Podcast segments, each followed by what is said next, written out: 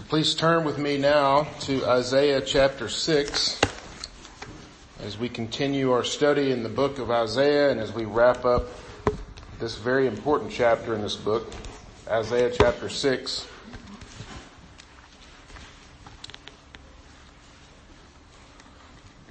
Before we do so, let's go to the Lord in prayer and ask for his help with the text this morning. Let's pray.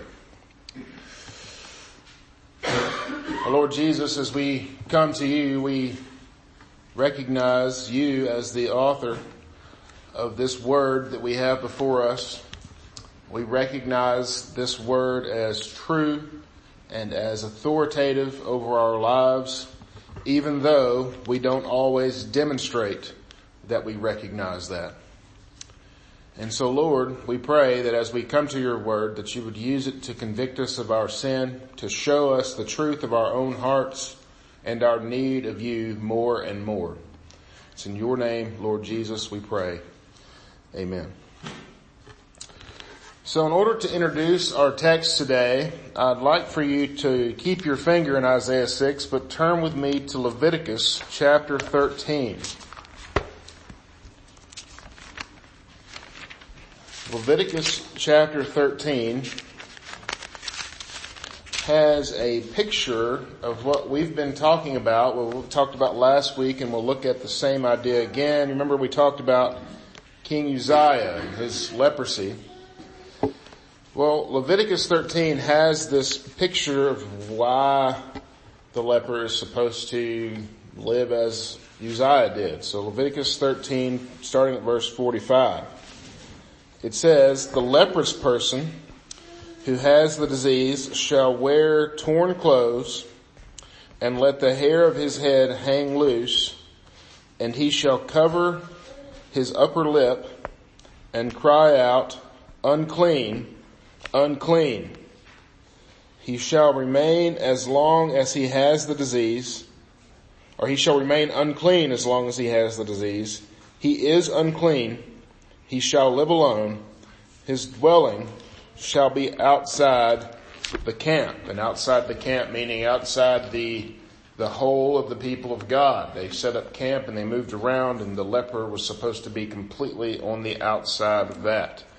When I was a kid, I was given this picture a lot, different Sunday school lessons and so forth, of the leper having to go through the streets shouting, unclean, unclean, very vivid imagery, having to walk through with torn clothes as a symbol of their own uncleanliness. And they covered their upper lip, shouting unclean. It's a pretty vivid image. They were to live alone, away from the people of God, away from all civilization. Interesting thing about leprosy as a disease, it's not nearly as contagious as as they thought, but it is it is a contagious disease, but it has to do mainly with the con- with contact and the, from the mouth and the nose, and that's how you catch it. And so they knew that back then, at least in part, because what did they have them do? They had them walk down the street with their mouth covered up, shouting unclean. Remember Uzziah.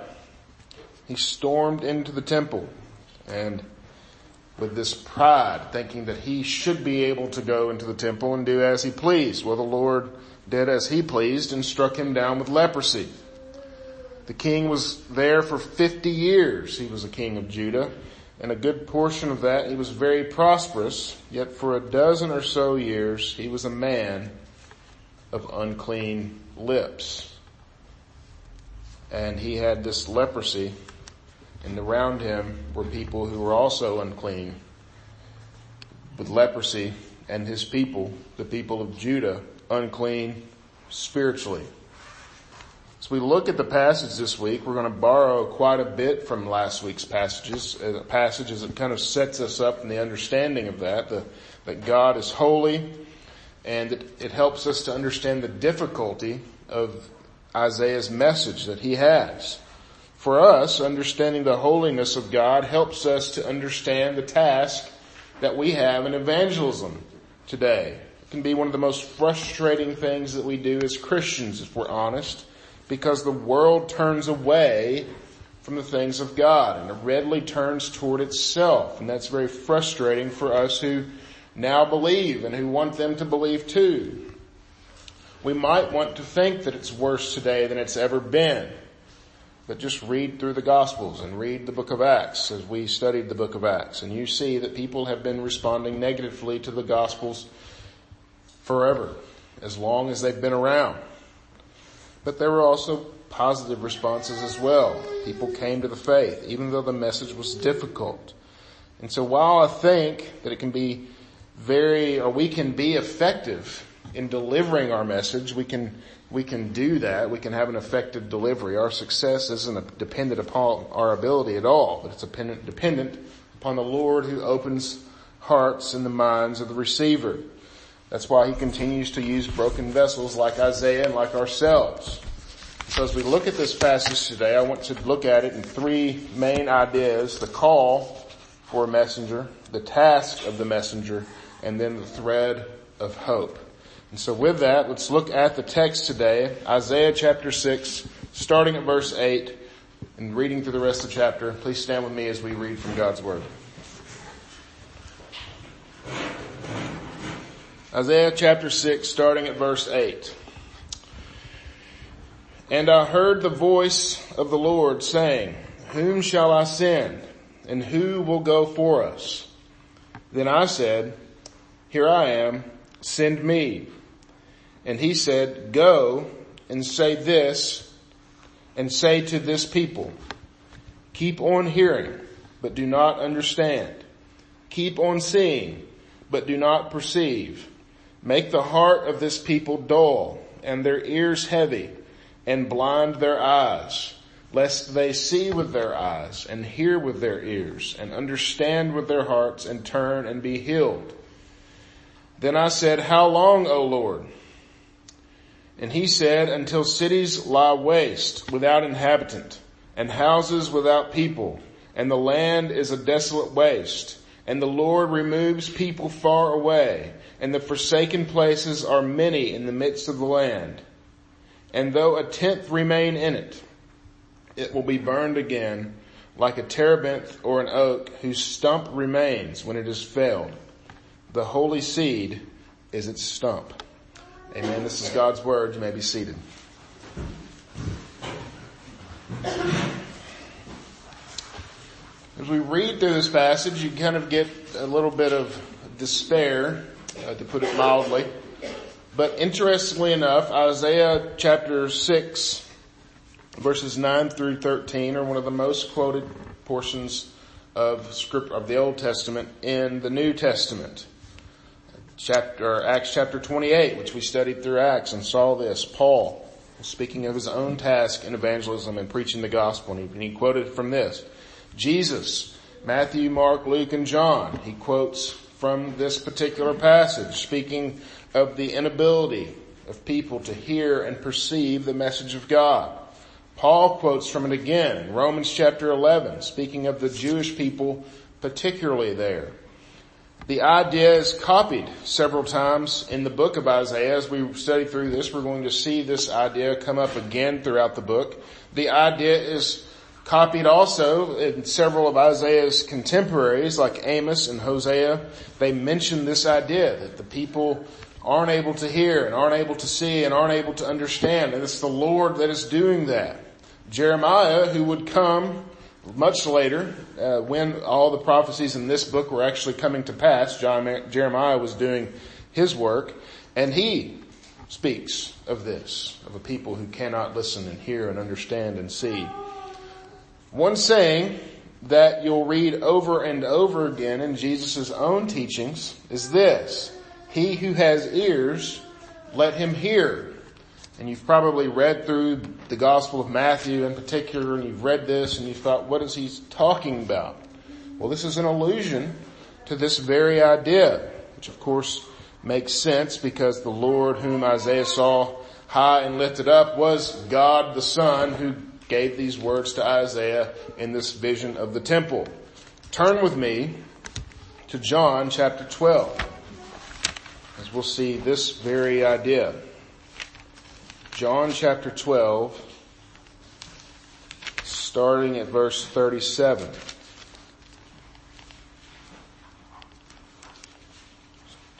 Here's Jesus looking at and speaking about the unbelief of the people.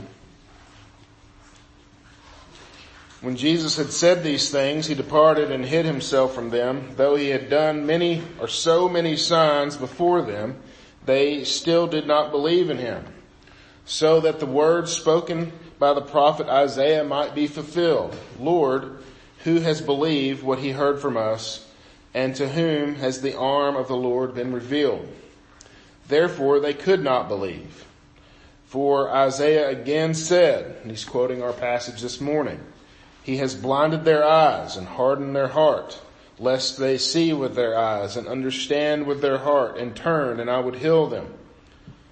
Isaiah said these things because he saw his glory and spoke of him, Jesus. Isaiah saw the glory of Jesus high and lifted up, and his train filled the temple.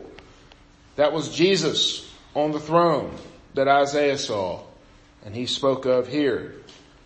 Verse forty-two, nevertheless, many even of the authorities believed in him, but no fear of the Pharisees, or no, for fear of the Pharisees, they did not confess it, so they would not be put out of the synagogue.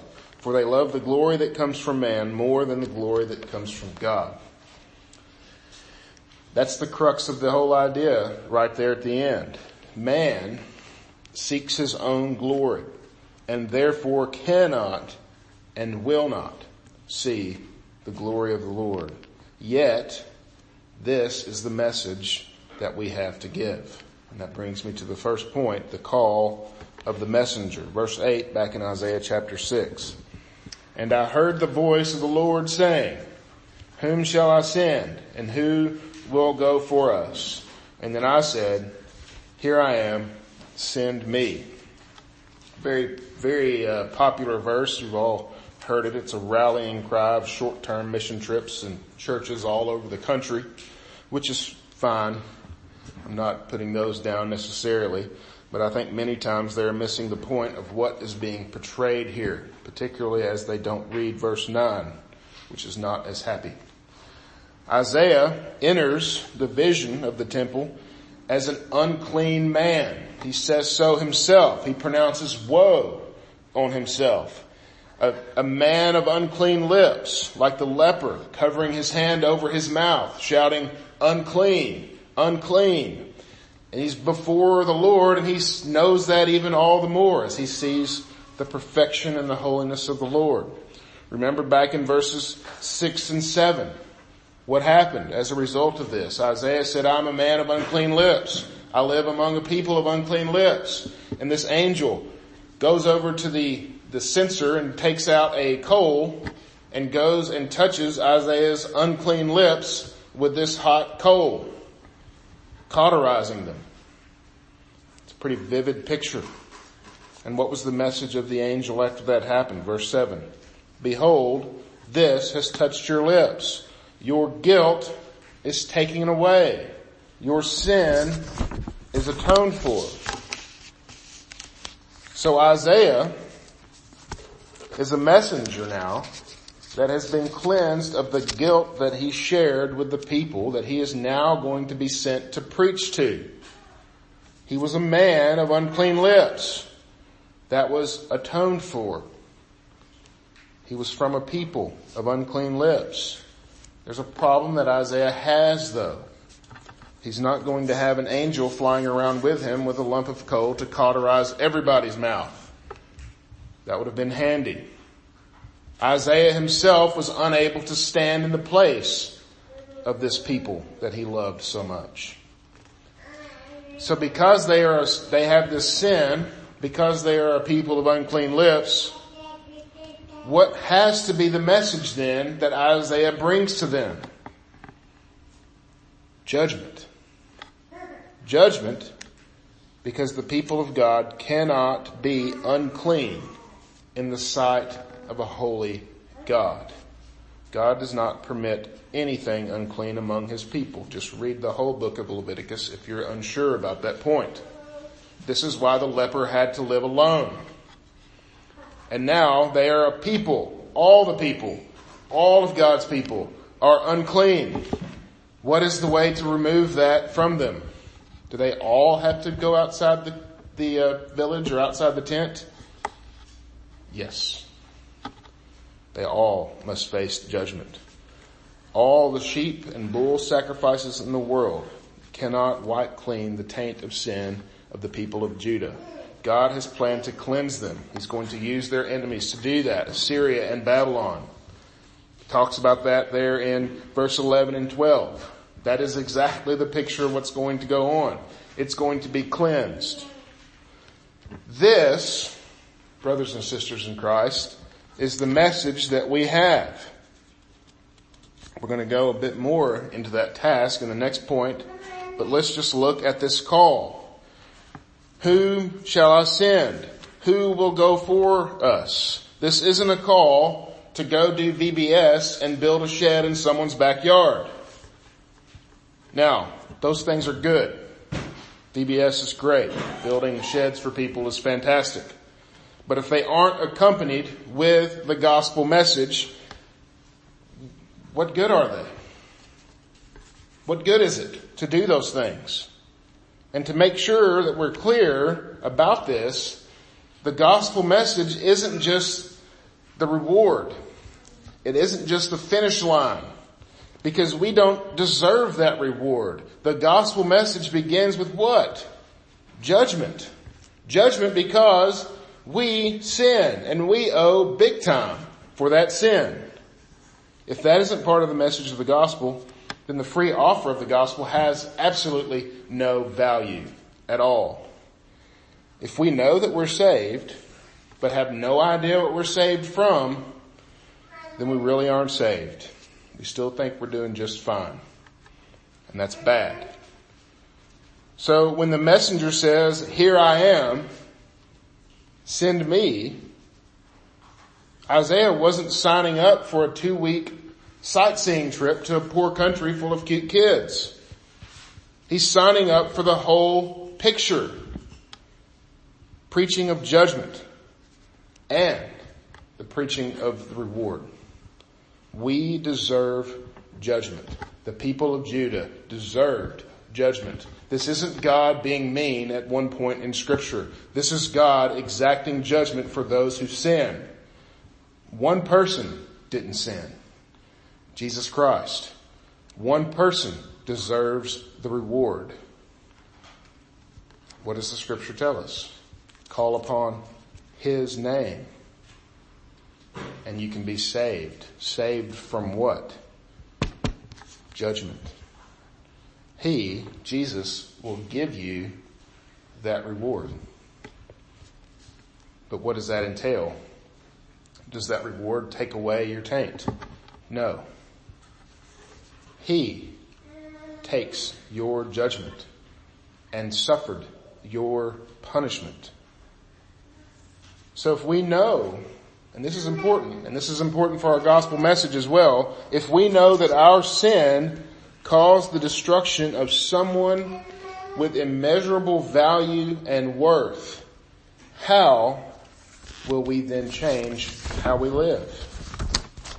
If we never hear about our sin, then we just simply write the date down that we went to church camp and prayed a prayer in our Bible, and then we live however we want, and we trust in that date rather than trusting in our Savior, because it really didn't cost anything at all. It cost me a little embarrassment to walk down front that time at church camp that the guy made me feel all emotional. That cost nothing. Our sin cost our Savior His life. It has immeasurable value. Isaiah's call was to a people who would not like this kind of message. Just like the people that we are called to preach to will not like the message about their sin. Which brings us to the next point, the task of the messenger. Verse nine. And he said, this is, this is God's message. Understand this. Go and say this to the people. Say these things. Keep on hearing, but do not understand. Keep on seeing, but do not perceive. Make the hearts of this people dull, their ears heavy, their, and blind their eyes, lest they see with their eyes, and hear with their ears, and understand with their hearts, and turn and be healed. And notice in verse eleven, Isaiah probably feels a little bit of this tension. He's like, well, how long do I have to preach this message? This isn't necessarily the message that I was hoping that I would get when I said, here I am, send me. How long, O Lord? And he said, until cities lie waste without inhabitant, and houses without people, and the land is a desolate waste, and the Lord removes people far away, and the forsaken places are many in the midst of the land. Where do the unclean people need to go? Outside the camp. They need to be removed. This is a hard message. The message to the people is, you're not going to hear or understand or see the message. Make heart, make their hearts dull, make their ears heavy, their eyes blind, so that they won't turn and be healed. This is tough, hopefully, for you. The message of Isaiah is to tell them that the Lord doesn't want them to hear the message. They aren't going to hear the message. And at first, we may think that this is cruel, and we may want to think, well, why would God do that?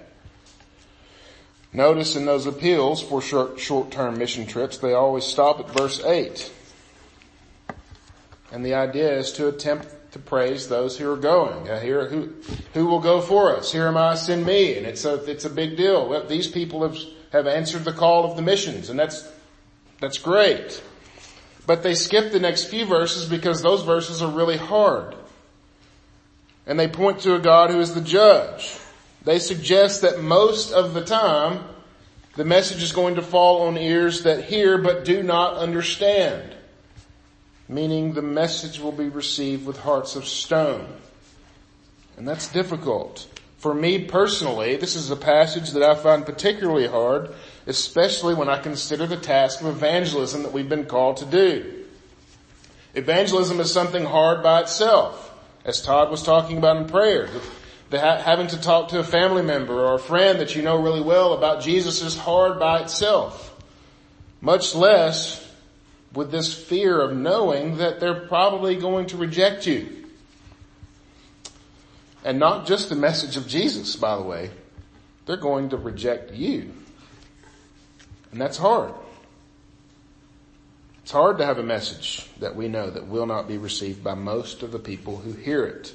That's difficult, but when we look closely, this type of message is not at all uncommon. In fact, it's the way that our Lord Jesus taught himself. Turn with me to Matthew chapter thirteen.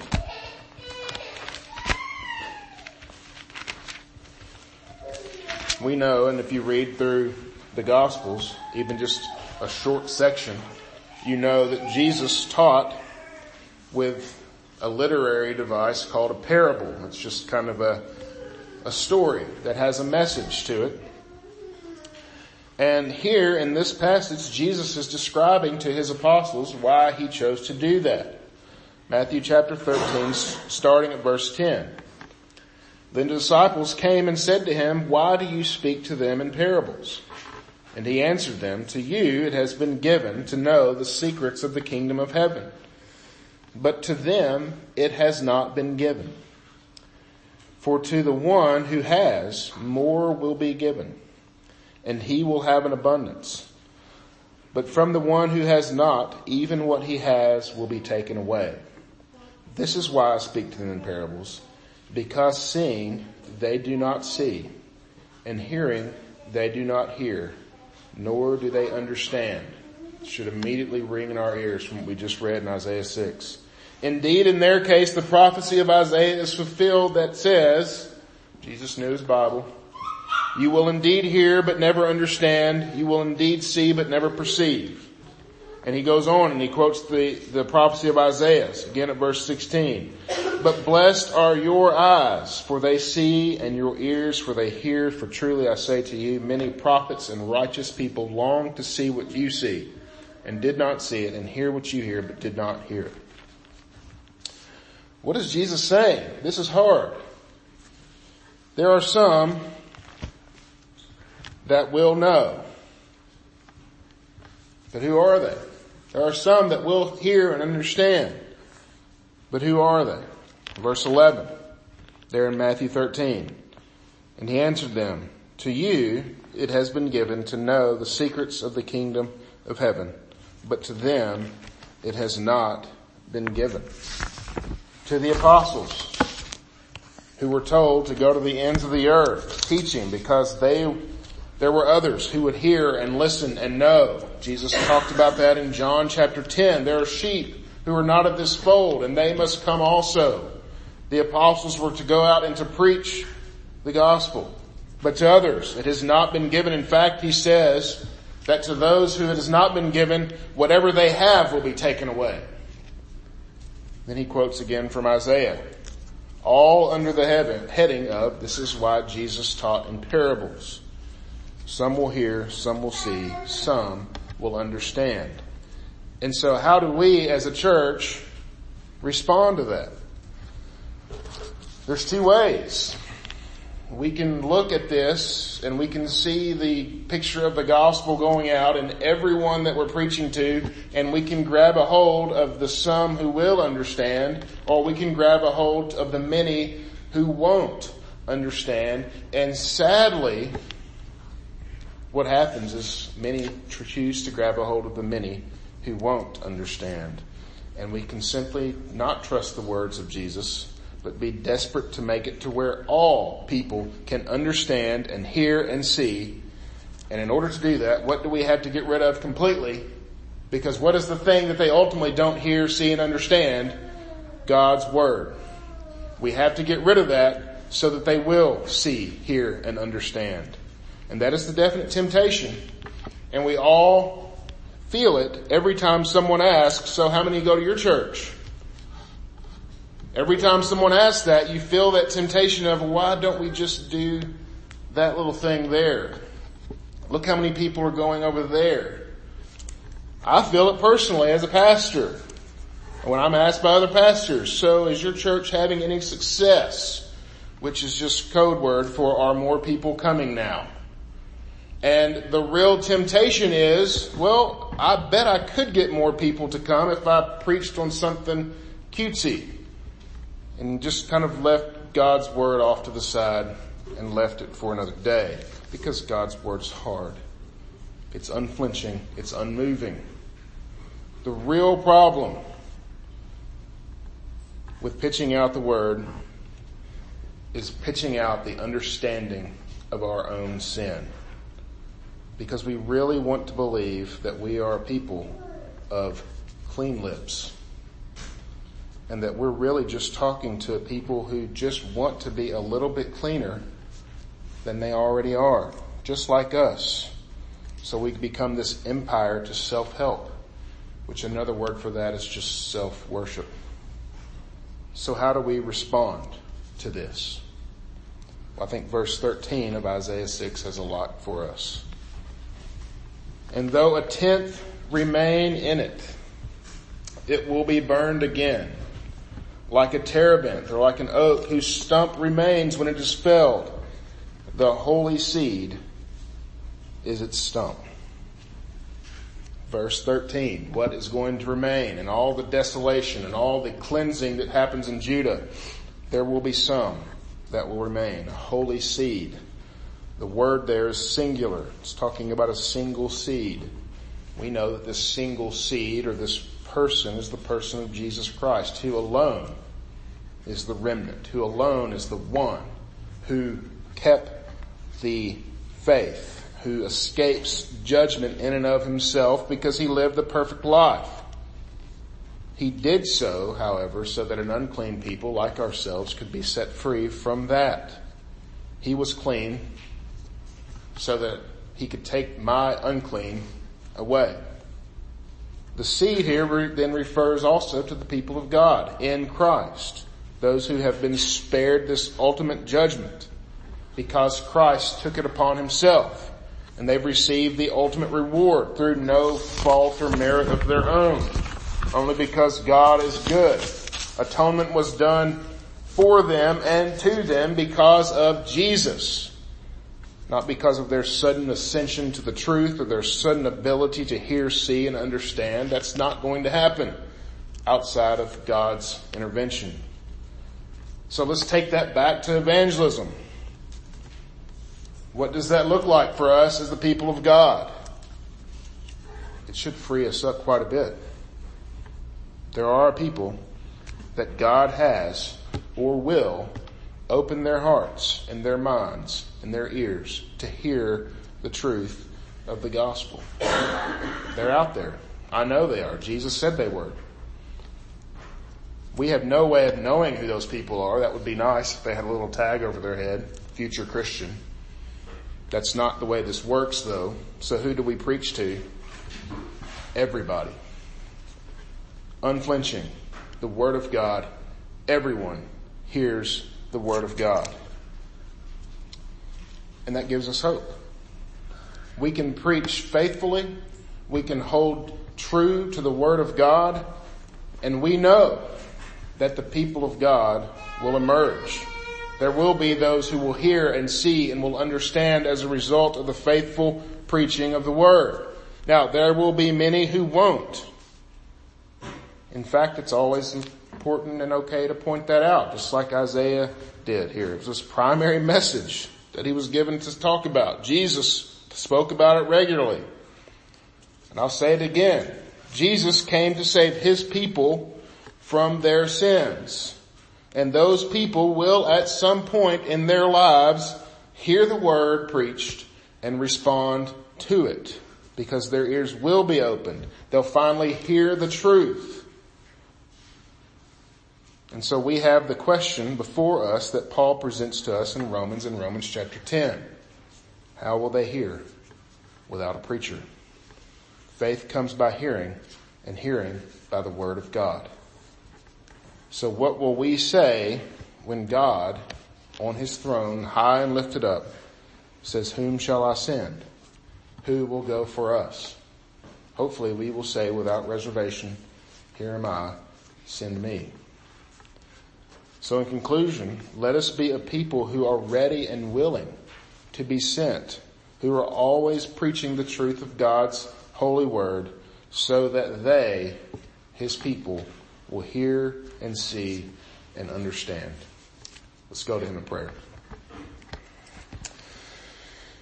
Our Lord Jesus, as we come to you, this is, it's difficult for us because we want our own words to be effective, and we want our own words to be the thing that convinces others, but it's not. Help us to be faithful in preaching your words. Help us to be faithful in preaching your truth, because that is the truth that your people will hear, see, and understand, and they will call upon your name and be saved. It's in Jesus' name we pray. Amen.